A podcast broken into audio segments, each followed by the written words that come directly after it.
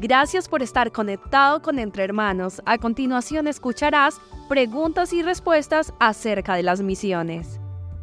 Como hablamos en la pregunta anterior, que la, la responsabilidad del liderazgo es total, creo que un elemento importante de poder inspirar y fomentar tiene que ver con enseñanza. ¿no? La gente tiene que adquirir las convicciones basados y sustentados en las escrituras. Entonces, pero el pastor o los líderes deben ver esto en las escrituras, ¿no? Y deben abrazarlo completamente porque porque la palabra de Dios lo dice. Entonces, cuando la gente empieza a ser enseñado a ver la historia completa, el panorama completo, empiezan a entender que misiones no es un ministerio, sino es parte de la tarea que cada creyente tiene. El sacerdocio del creyente de ser intercesor para que otros hombres conozcan a Dios y le adoren, es responsabilidad. Sin embargo, no solamente la enseñanza.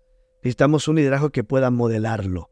Porque si yo tengo un pastor que siempre está hablando de misiones, pero nunca va al campo, no comparte y no se relaciona con otras culturas, entonces está enseñando algo que no está viviendo.